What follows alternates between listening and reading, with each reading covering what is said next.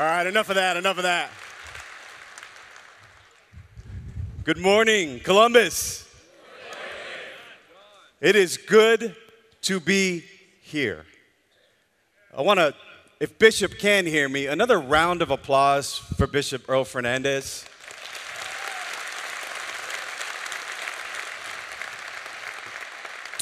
How critical it is when the sons of Holy Mother Church gather that our spiritual father is present. Amen? Amen?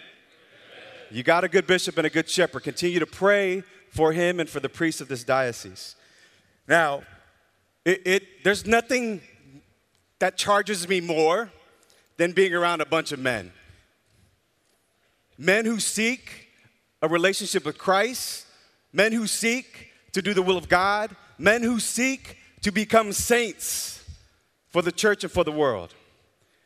And when we, you know, I, I Father, when he uh, started off in prayer and he was doing the, you know, que viva, and, and we'll talk about whether I'm not, I'm a Latino or not. but there's something to be said about, I want to test it out real quick, okay? So you don't have to stand up, but I'm going to do a couple of jumping jacks here, and I'm just going to count one, two, three, and you're just going to go one when I get to that point. You guys got it? Like one, two, three. All right, but I want it like loud. Like we are ready. Like when once we're done with my jumping jacks, we're gonna go fight Satan and his, his evil army. All right? That's, a, that's how loud I want us to be. So don't stand up because I know some of you got coffee and stuff. So, you ready? All right, I'm gonna go to about five because then I'm gonna get really hot if I go to like 10. All right? Ready? One, two, three. One, two, three. One, two, three. One, two, three. One, two, three. Did you guys stay one? Okay, I was like, why are we still on one? Anyway. One, two, three, one, one, two, three, two, guys. And then there's three, and then there's four, and then there's five. You were gonna get me to 10 anyway, huh? All right, brothers. We got a man problem today. A huge, huge man problem today. When you think about men and how they're portrayed in the media, we get the Homer Simpsons, the Al Bundys, and the Charlie Sheens of the world, or at least that was the old school view, we're buffoons, we're dumbed down, we're donut eating, crotch scratching imbeciles made fun of at will in the secular media. Fast forward to today, and now we have this is what it means to be a man. The Harry Styles of the world, or the Jaden Smiths, or the Lil Nas, which I don't know who he is, but apparently he represents Satan. Um, literally, if you know who he is. Or you get Jordan Clarksons of the world, who's an NBA player by day, but apparently wears dresses as well to show his manhood. And of course, we all know the Lia Thomases of the world who compete against female athletes as a man, and that's masculinity. This is what we face with, we're faced with every single day in the workplace, in the grocery store, our kids in the public school system are told this is what it means to be a man. How did we get here? Now, there's the other pendulum swing where guys like Joe Rogan and Andrew Tate and even Jocko start attracting us men because they have certain signs of virtue and of valor and of strength, but yet they're missing um, the Jesus part. Yet our young men flock to listen to these guys who, at the end of the day, and I'll speak to like Andrew Tate, right, who, who is a womanizer and lacks the virtue required to be a man of God. So you have the pendulum swing from I gotta wear a dress or I gotta be a complete womanizing, condescending, self serving, governed by my passions type of man. So, how do we get here? I don't know how many of you remember the story in the Bible about Jacob and Esau. Jacob and Esau were the two sons of Isaac. Esau was the older one. Esau was more of the skilled hunter, while Jacob was more of a homebody. Some of us can relate. So Esau comes back from a day of hunting while Jacob is sitting there stirring a, por- uh, a pot of porridge, lentil soup. And what does Esau tell him? Give me a bowl of that lentil soup, for I am famished. And what does Jacob tell him? Well, give up your birthright. And then I'll give you a bowl of lentil soup. And Esau says, What good is a birthright when I'm about to die? I'm starving. And of course, Esau gives up his birthright for a bowl of lentil soup. Seems kind of silly, right? If you understand that in the Jewish context, the firstborn with the birthright of all the honor, the responsibility that comes with that, to give that away for a bowl of lentil soup seems idiotic. Amen? But what about us today, brothers? How many of us are giving away our marriages, our families, our purity, our innocence, our faith for a bowl of lentil soup, for a bowl of pornography, for a bowl of masturbation, for a bowl of lustful thoughts, for a bowl of pluralism, for a bowl of I just want to fit in, for a bowl of mmm. I don't really want to go there with those people. Father and bishop can evangelize, not my call. Mm, wrong. What is your bowl of lentil soup? What is our bowl of lentil soup? So let me give you a little bit background, right? Of course, I'm coming in hot. You're like, dang, John, I'm here at the men's conference, brother. Isn't that a start? But a lot of times when we as speakers get up here, there's an automatic assumption that you don't know what struggle is, John. You don't know what hardship is, John. You don't know what the challenges I've had in faith are, John. The struggle out here in Columbus is real, man. So let me give you a little background on me. I'm from the island of Guam, so for those of you who thought I was Latino, I got you. It's a Pacific island. Any of my military vets in here probably know it, especially the Navy ones, right? But Guam, I was born on the island of Guam.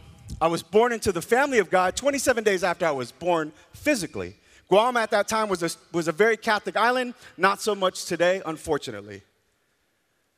But in that time, my parents knew enough that I needed to be baptized, I needed to be brought into the family of God 27 days after I was physically born. Left Guam when I was three.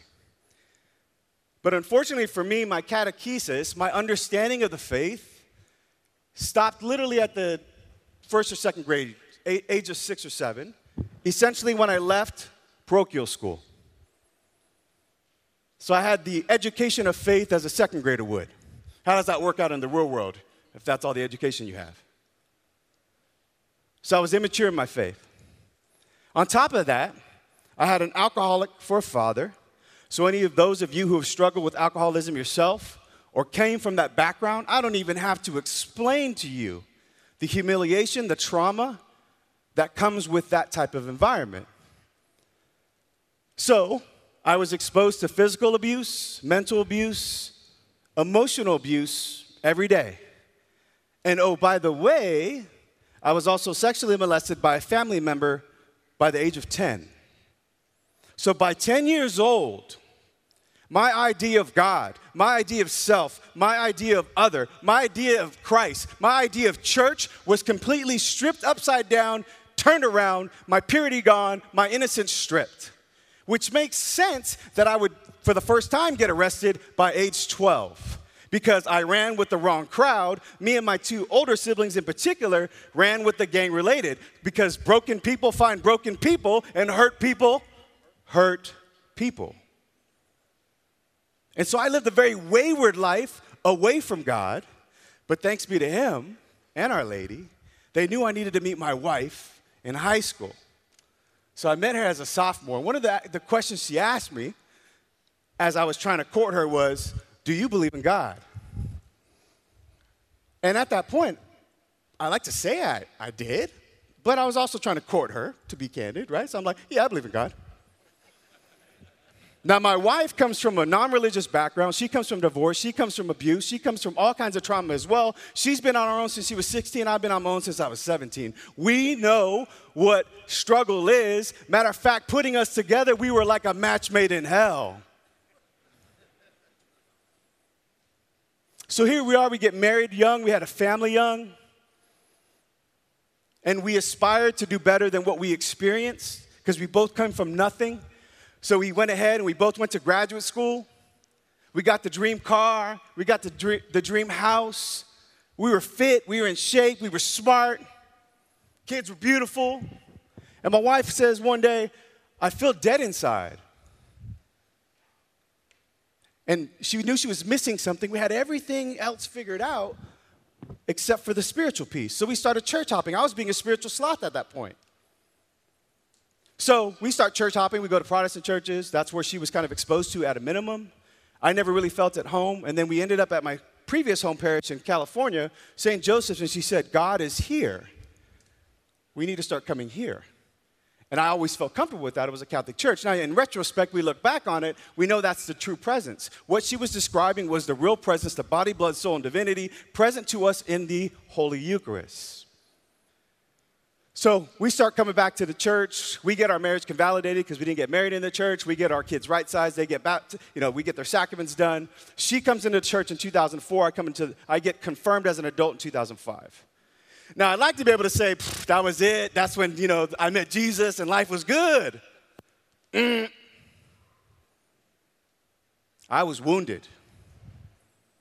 I was playing hokey pokey with God in the church. I had one foot up, one foot out. You guys know hokey pokey? Put your right foot in, right? You know what I'm talking about, right? I was doing that, right? With God and with the church. I didn't realize, brothers, how much those father wounds affected my own relationship with the Heavenly Father. But my wife, she was catching the fire for the faith. And she would have stuff, I'd be walking in the room, she got Mother Angelica on TV. She put Crossing the Goal. Some of you, I think you've had Crossing the Goal. She put that on the TV and be like, oh, look at these guys on TV. I'm like, yeah, I'm cool. Football on or something. And she got tired of pulling the wagon, pulling the train. I have a daughter and two sons. They were getting older. And if it was anything like my experience, right, I had two bro- uh, three brothers and a sister, we would look, and my dad never showed up to church, so it was just like, we don't want to go to church either. Dad's not there. How do we get in that plan? My mom lost that fight, stopped bringing us. Because we would fight her every single weekend to not go to church. She remained faithful, but her husband wasn't, therefore the kids fell. So my wife was experiencing some of the same things, and, and I was battling with some serious demons. There was things from my past trauma, from all of the abuse, from my poor self-image that were manifesting itself in ugly behaviors, brother. And so my wife was like, "I'm done with you. I want somebody who lives like Christ." That's what I read in Ephesians 5. And so here we are on the verge of divorce. We're separated. I have a you know, tumultuous relationship with my kids because all of this stuff going on. I'm getting ready to lose my job because I can't focus because everything that mattered to me is about to be gone. So we're separated, and I'm clocking hours every day in adoration. Fortunately for me, that home parish had perpetual adoration. And when I say clocking hours, I don't mean like one hour a week. I mean one, two, three, sometimes four hours every day. That's all I had. My family was trying to, because my family's broken, they're trying to like, hey, just move on. Everybody that I was around was trying to say, uh, you you, should just leave. It's not working out. You just fell out of love. Encouraging me to leave my family. So I just, me and God. So I would be in adoration, and one of my brothers who I went to college with, he had caught the fire for the faith. He had noticed that, wow, John's catch, clocking a lot of hours here. So he posed a question to me one time as we were walking out Hey, John, you want to go with me to a men's conference? And I'm like, yeah, I'll go to a men's conference. I had been to men's conferences before, but not when I was in this shape. So here we are at this men's conference. I'm crying the entire time. There was an on fire Franciscan friar, big burly dude from the Bronx, ex Hell's Angel. He was just spitting fire to my heart, right? I'm just like, I'm crying like a, like a baby. I don't mean like little tears strolling down your ear, your eyes, you know, your cheeks. I was like, so my friends are like, what is going on with John over there? But I was broken. So during lunch, much like we'll have the time here, there was confession. So I beeline over to the confessional. And I start to pour out my heart and my soul to the priest, confessing every sin that I can ever think of, even ones I've already confessed, much like what we call a general confession in the church. And the priest walks around from behind the screen and he says, Praise God for the remorse that you feel in your heart. Do you mind if I do the deliverance prayer over you? And at that point, I'm still an idiot Catholic, right? I'm deliverance prayer. That sounds good. Let's do that. So he pops out a crucifix bigger than my head, pops it on my forehead, breaks out the book of prayers, and starts to do the deliverance prayer over me in Latin. So I'm over here, eyes swollen. I'm going through some kind of ecstasy, right? I'm like, what is going on? I'm looking through the cross. What is happening to me right now? So he gives me my penance, my absolution, and then he douses me with holy water. It wasn't like a little sprinkle with a little bottle. It was like the Holy Spirit needed a whole bucket back here, right? So he's like, foof, foof, foof. Gives me my penance and absolution, and then for the next 45 minutes, brothers, I go and lay in the chapel where the Blessed Sacrament was exposed in the monstrance, right at the foot of the altar. I laid there for 45 minutes, and it was just me and God. And I cried like the blind man of Bartimaeus, Son of David, have pity on me. I cried from that belly. Jesus, I need you. You got to fix this. I'm getting ready to lose my wife, my kids, my job. Everything that matters to me is about to be gone. You're all I have. I'm going to give my life to you. I don't even know what that means, but you're all I have. Fix this. And for the first time, as a grown man, the first time I felt held as a son. For the first time, I felt loved by a father.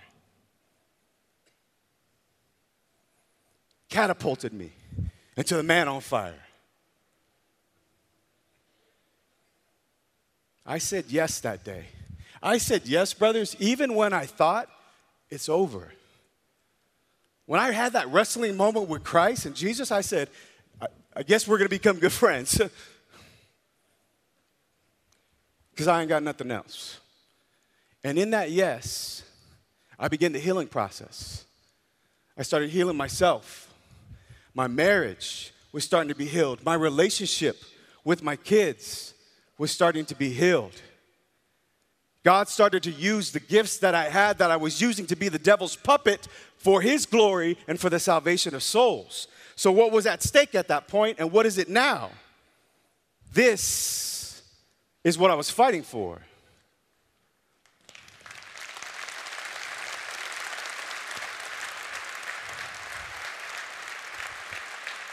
I'm right, I'm right behind my wife. To the right of me is my oldest son, Keone, his wife, Michelle, my grandbaby, Gianna.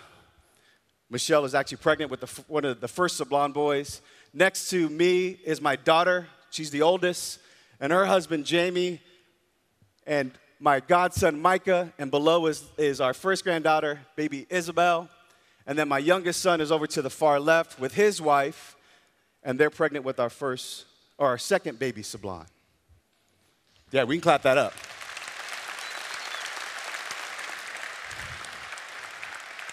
So, quite candidly, brothers, I was selling all of that. And by the way, praise be to God, all of my kids, as adults, are practicing the faith. Not just practicing the faith, evangelizing. Evangelizing. My son in law came into the church. My two daughter in laws, who were baptized Catholic, came back to the church. And now we live out this family ministry called World Blaze. And now my, granda- my grandchildren will never know what my wife and I went through because I almost sold my birthright for a bowl of lentil soup. This is all of our problem. The problem in the world today that we see in society with this false understanding of masculinity, with this gender ideology being shoved down our throats, even the problem in the priesthood, in the hierarchy, can all go right back to we men. We lack authentic biblical men. Amen? We don't even understand our call. Maybe you do, and I pray that you do. At the end of this day, you know what it means that what God is calling to us is that we were designed for greatness. And we can't let the worldly things distract us. We can't allow what the world tells us is real manhood to define who God designed us as men. Because honestly, brothers, I was that guy. We have abdicated our responsibility. Much like Esau gave up his birthright, let's go back to, we're going to hear about the, in the reading tomorrow, we're hearing about the fall. We hear about Adam and Eve and really what was Adam's sin of omission and commission. So when Adam was created, we hear the creation story, and if you ever meditated on it, you should, brothers. But Adam was given dominion over all of creation. Yes? We with you with me? God gave him everything and said, till and keep. And oftentimes, what do we think about till and keep? We think he had to be a good gardener or what? Till the soil, make sure there's plenty of room for tomatoes and jalapenos to make good salsa. I don't know. What is till and to keep? In Hebrew language, those words respectively are abad and shamar. Abad as being work in the form of service, and shamar as being to, uh, to protect and defend. So, Adam's first charge, the charge of every man today, is to serve, protect, and defend all of creation, most especially our women and our children. Amen? How are we doing? How are we doing? Do our young men see that being lived out? Do our young women who are being trafficked, abused, objectified, used, thrown away in this throwaway culture, in the culture of death, do they see us living out the call of every man as God defined? No. We sit there and we point. We're so concerned about the splinter. Oh, it's the Pope's fault, it's the bishop's fault, it's father's fault. Do they have a play in this? 100%. But they're not raising the families out here. We are. They're not the one called to serve in the way that we are if you're called to the married vocation. Now, they have a tough job, bishop and our priest. Why? Because we're their bride. and we're crazy. And we got problems. It's always funny. I had one priest ask me, because I'm in permanent diaconate formation, he's like, John, what do you think about married priests? I'm like, I'm thinking, who wants two wives, man? What are you talking about? No disrespect to my Eastern Rite brothers. But how are we doing with that call? And what's crazy about this, when I talk about sin of omission and, and commission, we'll hear it in the gospel, or I'm sorry, in the reading tomorrow from the whole Test, uh, Testament. But if you read through that, we know that the serpent slithers his way in. He dupes Eve. Adam's there. He's not doing anything. And then he also, also takes and eats of the fruit of the tree. And so he, the sin of omission is he doesn't do anything. He doesn't pr- protect her. He doesn't guide her. And the sin of commission is by accepting it from her, she assumed the leadership role. Yet, when God, when, when they go and hide, who does, who does God call out for? Eve or Adam? Adam. He calls to the man. When God cast out the two from Eden, who does he cast out? Adam or Eve? You're like, I don't know, John. Go read your Bible. It's the man. So, God, when the, the, the, the fault happens, he calls to the man. And when he casts them out from, he, he casts out the man. Who gives Eve her names twice? Adam. Calls her woman, calls her Eve. Do you see and now understand the Christian patriarchy and why it's important? With everybody today, the world says what? That equality means sameness. That we got to be the same in order to be equal. We're equal in the dignity of God, but we're complementary and unique for a reason. We were created male and female for a reason. My wife is the queen of our house, but she knows I'm the king. You with me? And she's a strong woman. I wouldn't be here if it wasn't for her. But roles are important. So we've abdicated the role as a spiritual leader. And as Bishop was talking, I was kind of chuckling to myself, right? Because he's talking about spiritual entrepreneurship. And I was going to be talking to you about being the bishop of your home. Ironic, right? I work in corporate America. I work right now, I work in technology and cybersecurity. That's my day job. So I was kidding with the group last night at the table. I'm like, by day, I, I keep people from stealing your data. By night, I keep people from stealing your soul. Really, it's 24 7. Yeah, yeah. You can use that if you want. If there's any cybersecurity guys out here. But I thought it was, uh, you know, the Holy Spirit working. Like Bishop's talking to us about being a spiritual entrepreneurship, and I'm talking to you about being a bishop of your home. As priest, prophet, and king, baptized Christians, born into the common priesthood of Christ, that we have a responsibility to be priests, prophets, and kings in our own communities, most especially in the family. The domestic church is the solution to all of the world's problems. Amen? Why do you think the world attacks it so hard? Why are they coming after marriage? Why are they coming after the family? Why do they want to raise our kids? Because if we don't do it, don't worry, they'll do it for us. Our watch, our children. Some of you brought them here today. I told the group last night because I was on fire. I think they asked one question and I was talking for like 20 minutes. And I was just getting heated up like I get heated up now. And I said, you know what? I'm not about sparing feelings, I'm about saving souls. I don't care what you think, I care about what Christ thinks. I used to care about what you thought. I got caught up in all the worldly nonsense, and my family almost suffered. So, what do we got to do, brothers, to ensure that we're not selling off our birthright for a bowl of lentil soup?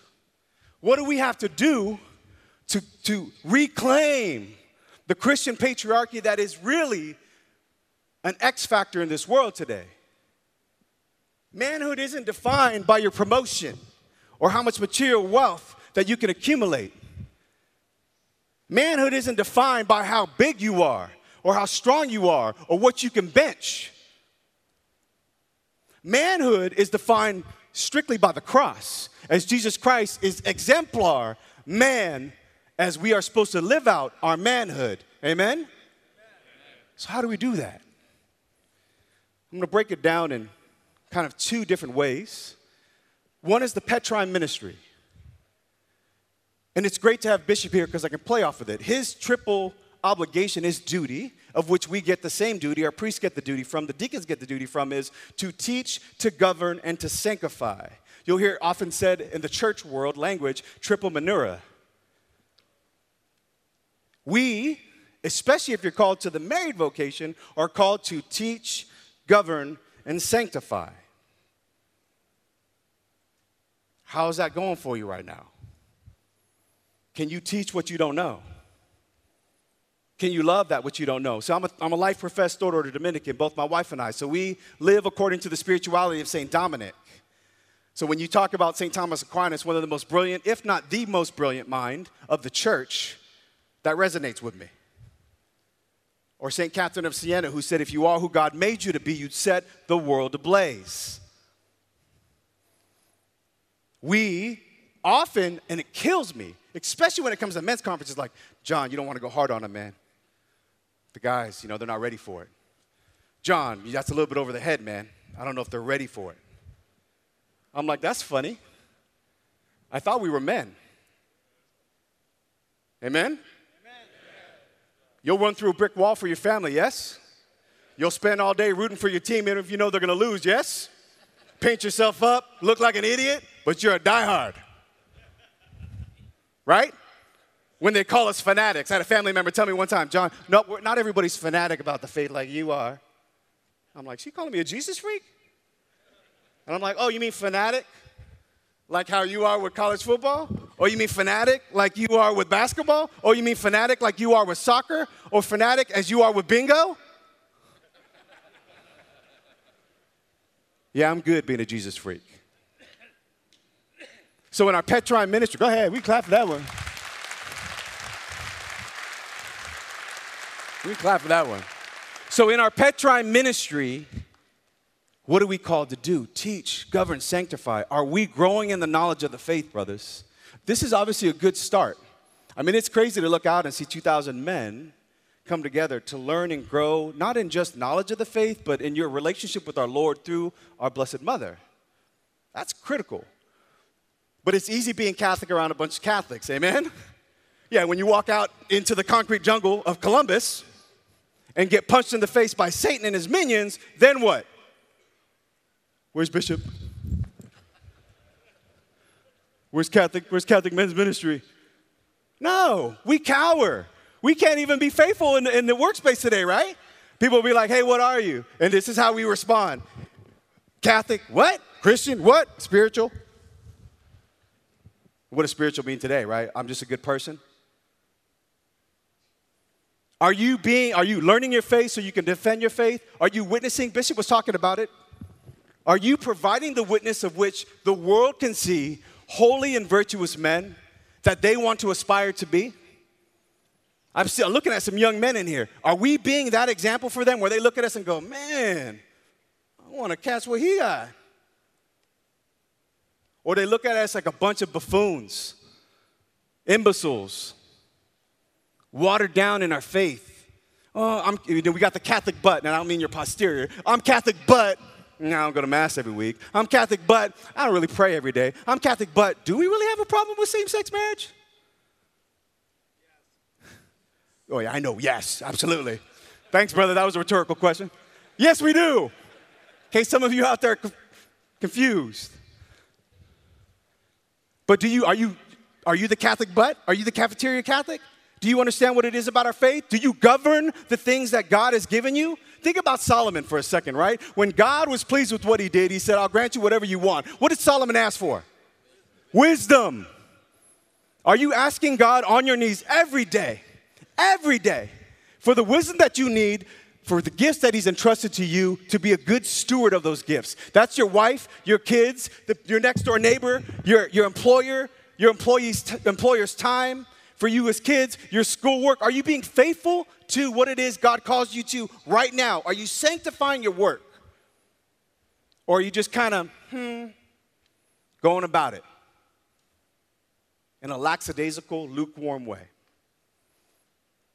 Do you govern with the same perspective as Christ calls us to? And do you sanctify the souls that entrusted to you? Some of you have seen that, man, as you want to talk about the battle for your own soul, right? What do I say in that, that episode? How are you going to save the soul of your wife or your kids when you don't save the soul for yourself?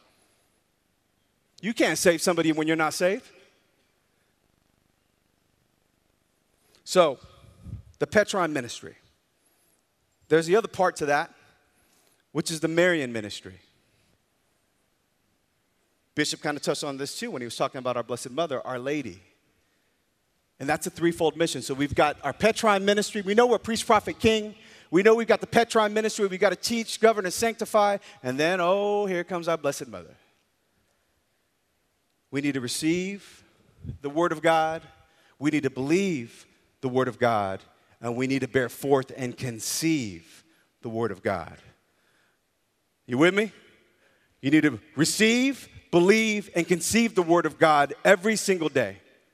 As Our Lady did in the Annunciation, as she did it in the Visitation, she was the first Ark of the Covenant. She was the first monstrance. She was the first tabernacle. She shows us the most perfect Christian disciple by simply saying, Yes, Lord, let it be done unto me according to thy word. But that takes a prayer life. I think one of the P's that Bishop said was prayer. And I would say that's obviously the fundamental staple of everything we do. Are you a prayerful man? If you can't hear God, I would say, are you even listening? Do you create quiet in your day, silence in your day to even hear what God is telling you? or you want to put him on pause, put him on mute, so you can tell him what you think he needs to do. Our Lady, through her most immaculate heart, through her own receiving of God's word and believing in that with everything she had, she was able to bear forth not just Jesus incarnate, the word made flesh, but actually expose the world to the ministry we're called to in evangelization. That we are also called to enculturate the world with Christ. Amen? My brothers, it is good that we're here. But this is only the beginning. When Bishop was talking about the story of Lot, some of you, if you've not read that story, you should. You know, one of the things that the Lord was saying during that time was, you need to flee for your life and don't look back, lest you will be consumed by it. Jesus tells us in the gospel what? Whoever puts his hand to the plow and looks back is not fit to be my disciple. If I look back on my life and I look back like Lot's wife did to all the sin that defined me up until the point of conversion, I don't got a shot, brothers. As Pope St. John Paul II says, you are not the sum total of your failures or your sins. You were made for more. You were called to greatness. You have to believe that the birthright that we were given as men means something and that you will fight with everything you have to live it out the way God calls us to, the way God designed us to. And don't make excuses, don't be soft with it. Don't throw yourself a pity party, but especially during the season of Lent, we're four days removed from Ash Wednesdays, brother. How many of you have already fallen, right? You don't have to raise your hand.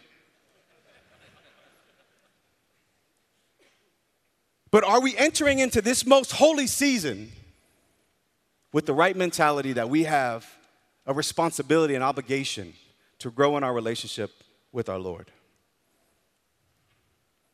Don't be, and this drives me nuts. Ash Wednesday Mass was about an hour 45 minutes because everybody that doesn't really go to Ash Wednesday Mass showed up because of our superstition that if we don't get ashes on our forehead, we're gonna die. So we have the mark of a Christian, but we walk around and live as an atheist. That's not us. That's not your call. Remember your birthright.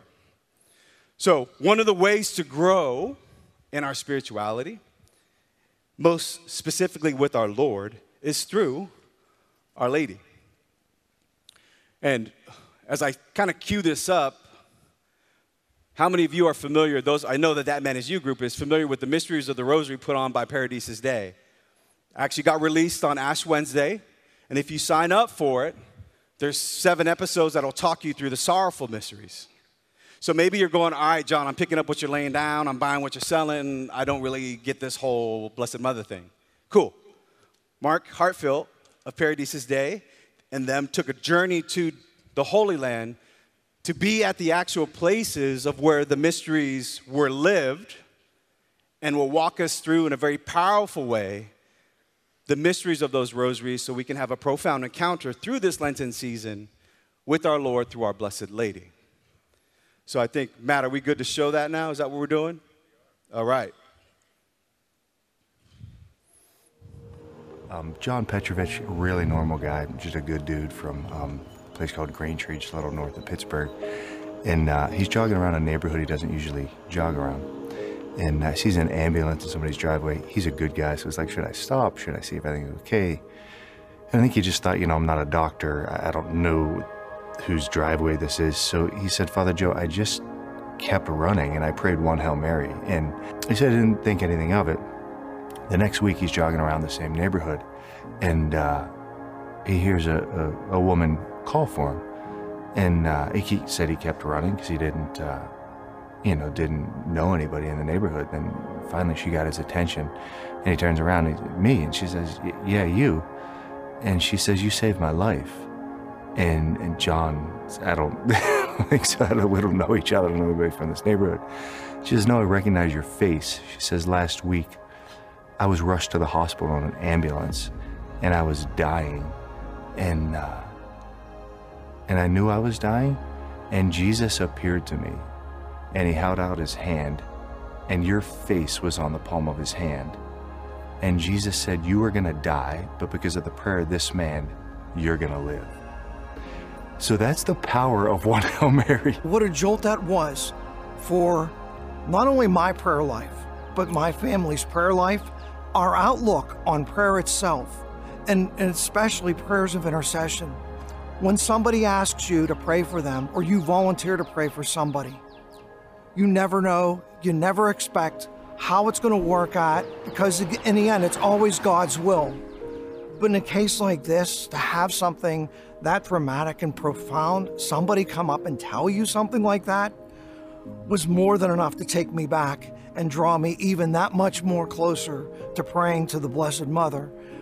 Because as we all know, she is the direct line of intercession to her Son, Jesus Christ, in answering all prayers for everyone. All right, brothers. If you haven't signed up for that, if you want to lead a parish group, you want to lead your family, if you just want to go through it yourself, it is a it's a free series offered to anybody that signs up to it, and it's a great way to enter into the life of Christ through the meditation of the Most Holy Rosary. And I just want to end on this that it is good that we're here, and I'm grateful for the opportunity to be around a bunch of Catholic men who seek a greater relationship with our Lord, who seek to learn more about their faith, and who seek to live out their call to biblical manhood. But, brothers, it can't stop here. If what you take today fizzles out in a week, you miss the point. The church, and therefore the world, is in trouble today, not just with our youth, but with the family as a whole. And when we reclaim our birthright in the Christian patriarchy that we were called to, to be holy men of God who are only focused on growing in virtue and dying for all those that God entrusted to us, we can change the world, we can change the church. God bless you. I'll be praying for you. Please pray for me.